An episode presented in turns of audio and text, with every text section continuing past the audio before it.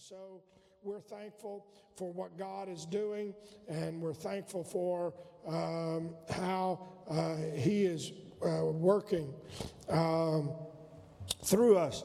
Last week was, of course, Easter, and we had a moment. We celebrated the Lord's Supper, and we were of course, a growing apostolic legacy, and we talked about uh, how that we were, in fact, uh, after having communion, that we talked about uh, how we are, are saw the Lord, and his first uh, real words out of the tomb were to Mary when he said, I go to my father and to your father. And we talked about that with regard to praying.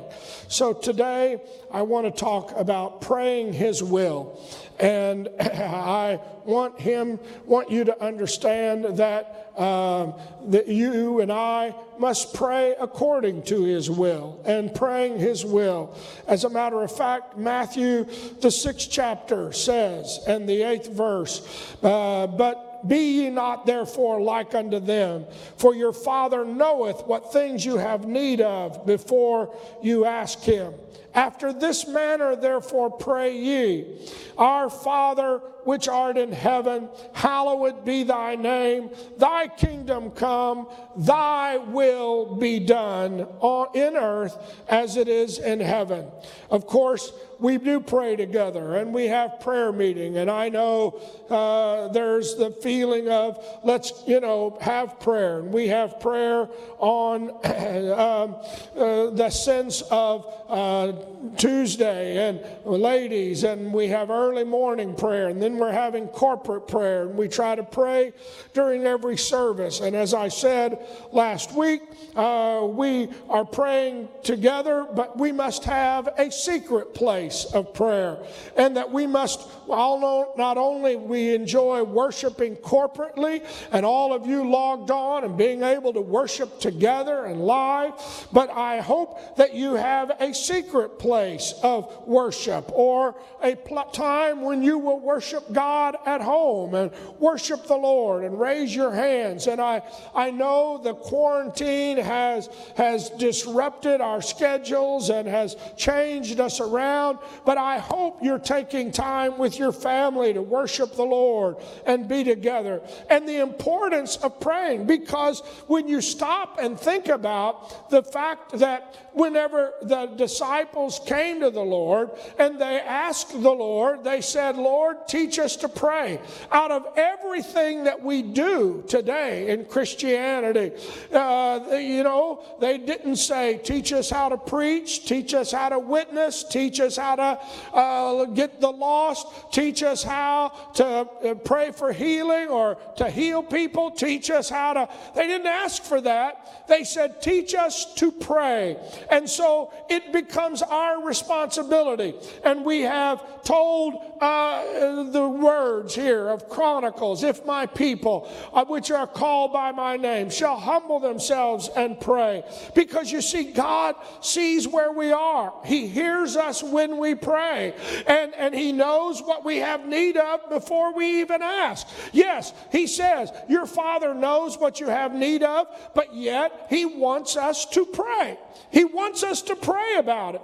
And you say, Well, that's crazy. He knows what I have need of, but yet He wants us to pray. Why? Because prayer does some things for us. It humbles me, it makes me get out of myself and say, Lord, I need you. It acknowledges that somehow I need your guidance whenever I start the prayer. Holy, hallowed be thy name. Holy is your name. Lord, you are awesome. You are great. And it starts with a worship. Thy kingdom come, thy will be done. And before I ever get to the give us, forgive us, lead us, deliver us, it has to start with my acknowledging God. So this is part of praying according to his will or praying his will. Now, I understand that when you stop and think about it, most of us, you know, we like to, the, actually, we don't even want to say, give us this day. Most of my prayers, if I'm honest, are talking about give me. Lord, this is what I need. Forgive me, lead me, touch me, deliver me, heal me, and then, well, I might pray for, you know, my, my friend, or I might pray for an aunt, or my parents, or someone else, but it's very rarely do I even get to the give us. And yet, whenever the Lord spoke to his disciples in Luke, he said uh, unto them, If any man will come after me, let him deny himself and take up his cross. And then there's that terrible word. Because I don't. I take it up once, and boy, I'm going through this virus, and it's a cross. It's a hard thing to bear. I'm bearing my cross. I'm going to be good. But I don't want to take up my cross daily. Not daily. Well, part of that, deny myself, I'm supposed to do that daily. Take up my cross, I'm supposed to take that up daily. You say, well, I'm usually too busy. Now I have to deny myself. Well, he said, I want you to do it every day and follow me. In fact, you know, the words in Proverbs say, you know, trust in the Lord with all your heart, lean not to your understanding, your own understanding, in all thy ways acknowledge him, and he shall direct thy paths. Be not wise in your own eyes, fear the Lord, depart from evil. All of those things are what we need to be doing right now. These are the things that we need to say, Lord, I want to make sure that I'm putting my trust in you. Here we have a moment to examine ourselves when we are saying, Lord, I want to trust in you with all of my heart. I want to acknowledge you in everything that you do. I want to say thank you, Lord. We sang it today, and, and you may not have known it, but there was a part of that that, that uh, my wife was just writing, I think, on the, on the spur spur of the moment there while they were singing, Thank you, Lord, thank you, Lord. And she was acknowledging, Lord, I want to thank you. That kind of praise, that kind of prayer, that kind of worship ought to emanate from our hearts just and free flow out of that. Lord, I don't want to lean on my understanding. I appreciate the doctors, I appreciate the economists, I appreciate the leaders that are doing their best, I'm telling you, I know that if God doesn't give us the answer, we won't have the answer. Then the last part of that was in all thy ways acknowledge him, be not wise in your own eyes. So, in other words, don't begin to think that you've got all the answers. And then the last one was depart from evil. Stop doing what you know is wrong. And all of those things are important in this hour. In fact, in Second Chronicles, it simply says, For the eyes of the Lord run to and fro throughout the whole earth. You know, I always know that the, the devil's like a roaring lion going to and fro, but guess what? The Lord is looking to and fro throughout the whole earth. Why? To show himself strong in the behalf of those whose heart is perfect toward him. Oh Lord, part of my responsibility is to take time every day to spend in prayer, to take time every day to ask God to have a moment. And, and I don't know if now you need to uh, reevaluate. And I know when we're busy and we got to hit the ground, and I, I, you know, oh God, I'm brushing my teeth. I've got to go to work. Oh Lord, bless me today. I'm getting in the car. I'm watching and praying, and I don't take time now. We're at home. Now we can develop some habits that I hope will take from here on in another month or two months or three months. That if it has to be that I have to get up 10 minutes early, or if I have to get up, stay up 15 minutes late, or if I have to take a time during my lunch hour and just simply shut down everything and say, Lord, I want to just take time to meet you every day and acknowledge you that I need, Lord, your guidance today. I'm trusting in you today. Well, we're having to trust in the Lord now because we the, the scientists don't have have the answers, and the doctors and the pilot. Nobody has the answer, and I have to trust Him now. But I hope that this will become part of our very nature as an apostolic Christian that we say, Lord, I want to take time to acknowledge you every day. I want to make it personal. I want to get a hold of your word. I want to repent every day. I want to say, Lord, I, I need to pray. I want to give thanks every day. I want to worship every day. regardless of what else is going on. Because the Bible, you say, why should I, I worry about the Word? Because this Word, if you take a moment and read a verse or read a chapter or read a part of a verse. And I know we have, we're at home now. We don't have any excuse. We don't have to drive into work and we don't have to do this. And we've got more time. And yet, if we're not careful, we have this. And it'll eat up my time as I read through all the latest news reports and I get all of the uh, Facebook chats and I get all of the things that are going on. And if I'm not careful, I can fill my day with stuff that does not matter. I should be praying according to His will. And the word, you know, sometimes just reading a scripture, you see this word is quick and powerful, sharper than any two edged sword, piercing even to the dividing asunder of the soul and spirit. This word will get right down into my very inside and see where I am, the joints and the marrows. It discerns my thoughts and the intents of my heart. Neither is there any creature that is not manifest in his sight. As you continue reading, it says, For we have not a high priest which cannot be touched with the feelings of our infirmities, but was in all points tested, tempted like we are, yet without sin. Let us therefore come boldly into the throne of grace that we may obtain mercy and find grace in the time of need. And so we, we're, we're praying it now. Lord, we need your mercy.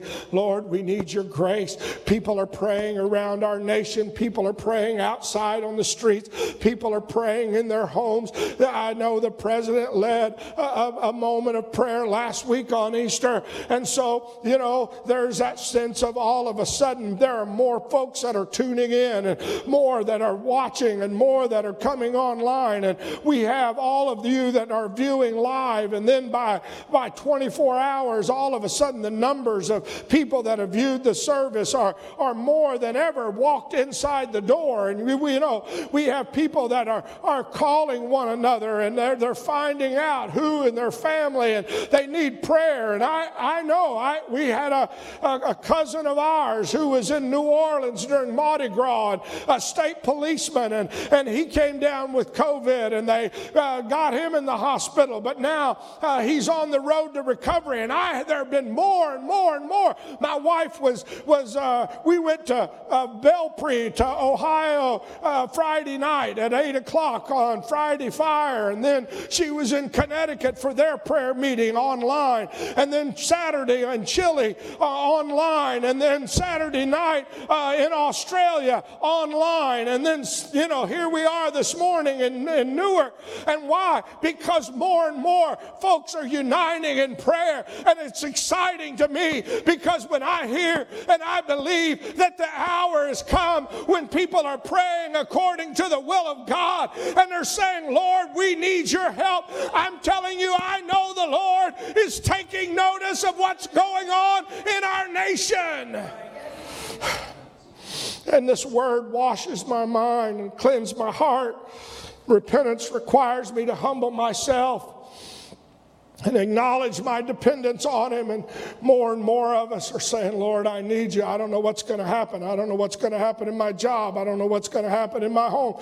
And yet, over so many of our local people. I've heard reports, they've said there's been a peace. There's been a, there's, I don't know, I, sh- I should be freaking out right now and I should be overwhelmed right now. But as we pray and as we pray according to his will, not my will, but thy will be done.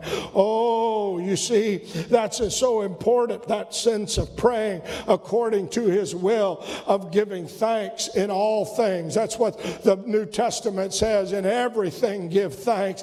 And it says, Rejoice in the Lord evermore. And again, I say, Rejoice. And, and so here it is that, that we are praying, trying to pray according to His will. And so I, I begin to think about how much I've seen in the last week of people praying and people saying, I'm logged in and I'm, I'm watching and I'm praying and I'm praying at home. And I'm just, I, it, was, it was exciting in my spirit because I'm thinking, thinking, Lord, help us to pray and, uh, and to learn how to pray according to your will. The disciples didn't ask, learn how to evangelize, learn how to uh, heal, learn how to what. They said, Lord, teach us to pray. And I hope that we learn to pray. And, and I began to look through the Bible. I wanted to find the first recorded prayer in the Bible. And, and the way it looks to me that really I know there were people that talked to God. Adam and Eve talked to the Lord in the cool of the day. And, and there was times when Cain, you know, the Lord spoke to them and they replied back to God. But, but the first real prayer that I could find was, was according to, it happened to be according to the will of God. It's found in the book of Genesis. And, and, and the next prayer that I saw was a prayer that was not according to his will. And so it became amazing to me that the first one was a perfect, according to the will of God prayer, and the second prayer that I found was not a, a good prayer.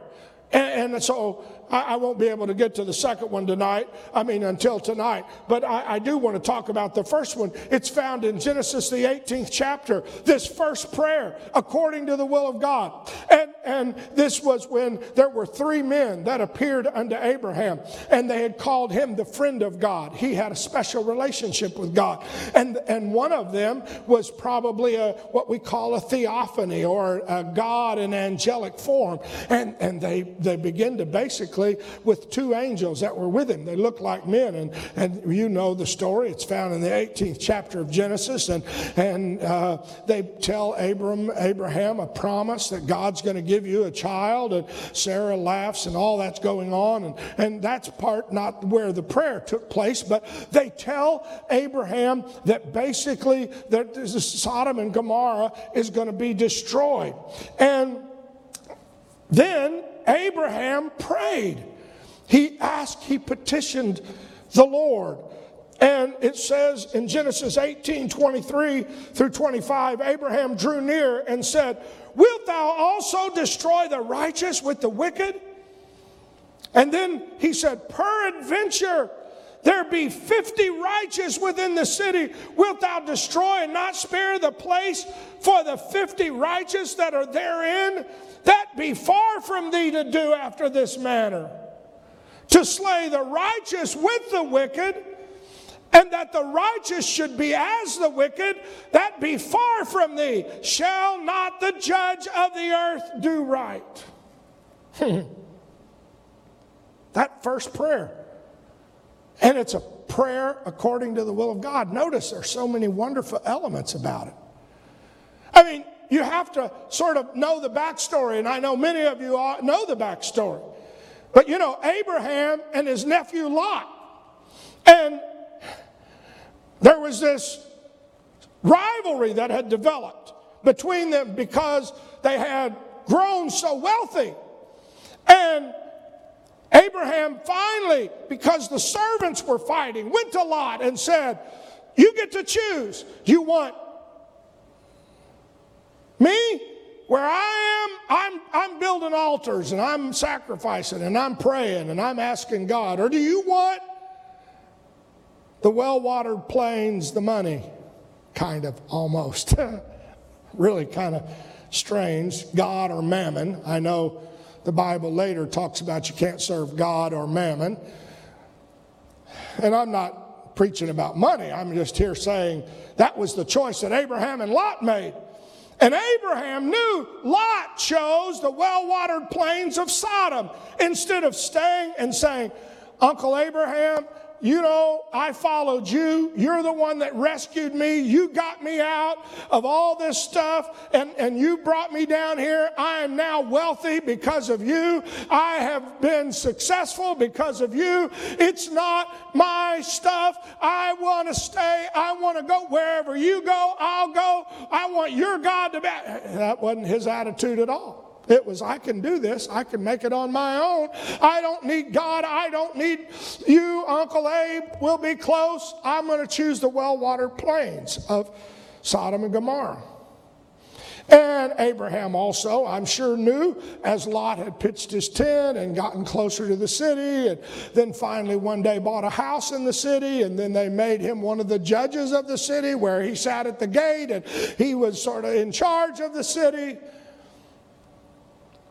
It's not the cities living in town is bad, but we know what the Bible says about what happened because there was a lot of wickedness that was in there. There were a lot of wicked people. And yet, Abraham knew God was righteous and just. And when he made his appeal to God, he appealed to his righteousness. He said, Shall not the judge of all the earth do what is right? In other words, he wasn't questioning God at all.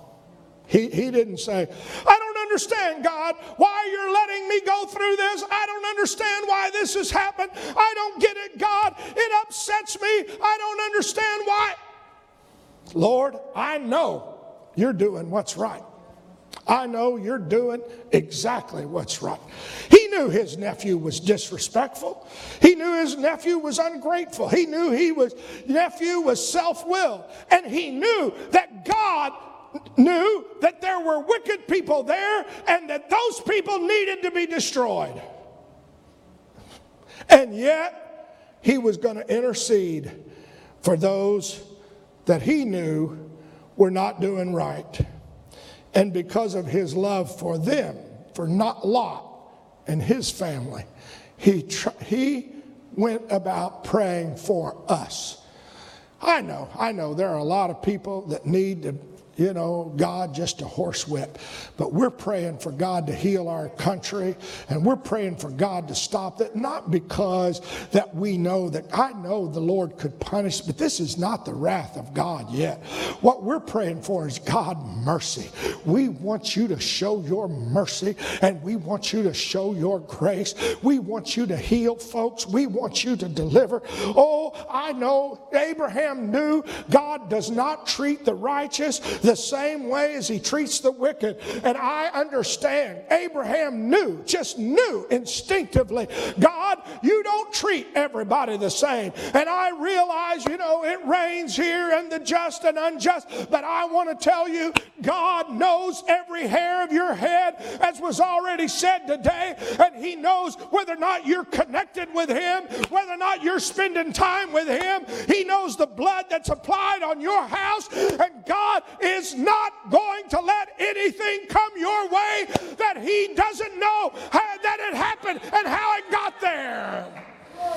I'm telling you, it's not going to be just some random, oh, all of a sudden something happened and, oh, that caught God off by surprise. He knows where we live. He knows what we're going through. He knows what I'm having to fight. He knows and He cares and He loves us. His eyes are running to and fro throughout the whole earth to show Himself strong on behalf of those whose heart is with Him. So don't ever begin to believe for one moment that God doesn't know what's going on. In fact, we know Abraham prayed, and he prayed for 50. Lord, if there's 50, would you do it for 50? And finally, the Lord said, okay. Then Abraham was this intercession spirit got a hold of him. What about 45? What about 40? What about 30? What about 20? Lord, if there are 10 righteous. You say, well, was he convincing God? No, God already knew how many wicked were in Sodom and Gomorrah. And the big zero was what was there. And God allowed Abraham, though, to go through this prayer so that Abraham would know I'm not just doing this unrighteously. And we know the story. The angels went down, and there weren't any, basically. They were willing to rescue Lot because of Abraham's intercession. And there are some of your family that are only being spared because of your prayers. Don't think for one moment that it's because they're righteous, but it's because I, there's an Abraham somewhere who's built an altar, who's trying to do what's right, who's repenting, who's praying through. You say, well, what does it do? Uh, let me tell you, you might be the only one in your family that's building an altar this morning, but I'm telling you, you're holding back some of the stuff that is trying to come on this world, and it's the judgment of God. What do you say? Oh, God, give us the strength to be intercessors that we pray for us. God, help us, forgive us, lead us, deliver us, Lord. Oh, God, help us. And yet, when you look, Peter wrote about this, it says that whenever uh, he said he was a just man. He called him just Lot. Simon Peter wrote about Lot, and yet he got vexed with the filthy conversation of the wicked. For the righteous man dwells among them from seeing and hearing, vexed his righteous soul. I want to tell you something. You, you don't understand. There are some folks that have been living around, uh, and I know we all live and work and have family and people around us. That's why you have to have a secret closet where you can go and take a bath and wash yourself from all the stuff that you've heard and all the reports and all the people that have tried to talk to you because just like Lot, who lived in Sodom, he said his soul was vexed because of the unrighteous talking and the unrighteous seeing and the unrighteous things that were going in Sodom and Gomorrah. But the Lord knows how to deliver the godly out of temptation to reserve the unjust for the day of judgment or punishment. So, what are you saying? I'm saying that here we are forced with trying to pray His will. What is that will? Lord, give us strength in this hour. I'm not going to talk about the, the unrighteous prayer or the prayer against the will of God, but here was Abraham. Although he knew. His nephew had been righteous, his nephew had been just, his nephew had once joined him around the altar, and they had built together and watched as they sacrificed. His nephew had seen Lot, uh, had seen his uncle Abe go and offer sacrifice and spend time with God, and yet Lot turned and walked away, followed after mammon, chose the well watered plains. And yet, Abraham thought if I could just touch and get him saved maybe one more time, he'll come back to God. And that's what the church is praying right now. Those of you who are logged in, I know many of you have backsliders and family. And if there's ever been a moment that we're praying, God, one more time, touch. Lord, one more time. Oh, I know those that those that are faithful and those that are apart and those that support and those that when the doors are they allow them to open, they're going to be here. And whenever whenever it's time to come back there, because they're they're doing it, they're connecting, they're online, they're doing everything they can right now. Everybody that loves God and is trying to but oh God, what we should be doing now is praying according to your will, Lord. If there are 50 more that can be saved after COVID, save them, Jesus. You see, we've got a time, and I, I don't, I don't, I don't want to. I, I don't know if it's true. My mother sent me a little blurb from the internet, and I'm sorry, I, I, I don't even know if it's true, but but the the story's out on the internet now that early in the 1900s there was a revival, the Welsh revival, and other revivals that were hitting Scotland and England and Wales. And there were a couple little old ladies, their last name Smith, that began to pray. And they were praying for God to send revival up to where they lived on the Isle of Lewis, which is in the northwest part of Scotland, called the Hebrides islands. There's inner Hebrides and outer Hebrides, and they lived on the Isle of Lewis, which was an outer Hebrides. And they were saying, We need revival here. And they began to pray. And they went to their pastor and, a little arrogantly maybe, said, Look, are you living right? Because we're praying for revival. And he said, Yeah, I'm trying to live right. And they, they started praying, and God sent revival into that area, the Hebrides. And one of their nephews, named Donald Smith, began to lead prayer meetings and preach and help with that revival. One of their nieces, named Marianne McLeod, I believe, Smith McLeod, you could call her, but Marianne McLeod, one of their nieces, decided to leave Scotland and come to America. And so she did. She left in the early 30s and the middle of this revival, and these two little aunts, they took their Bible. They said, Marianne, you're going to America. You need this Bible. They gave it to Marianne. Said, take this Bible. It was instrumental in the prayer for revival. We've been praying for revival. Marianne came to America and fell in love with Fred. They got married. They had their first child in 1937, Fred Jr. then they had a little girl. Guess what they named her? Marianne. After mom. They had another little girl, named her Elizabeth, after the queen. Then they had another little boy, about 46. They named him Donald, after their cousin who had been leading services of the revival in Scotland, Donald Smith. They named their little boy Donald.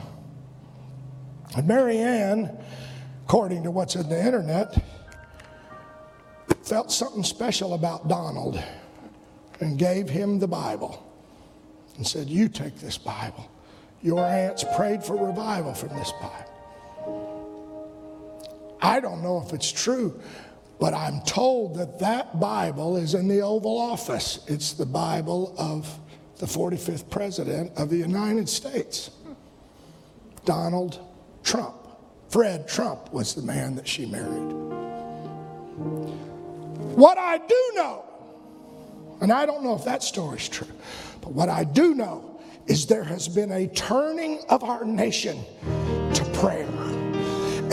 We who are called by his name don't take this moment to start bombarding heaven according to his will, God send revival. God save 50. If there are 45 righteous, if there are 40 more that can be saved. God, open the doors. I don't know how it's happening, but I can feel it in my spirit. A change to our Father, which art in heaven, hallowed be thy name. Thy kingdom come, thy will be done. Oh God, we need revival. Let's raise our hands.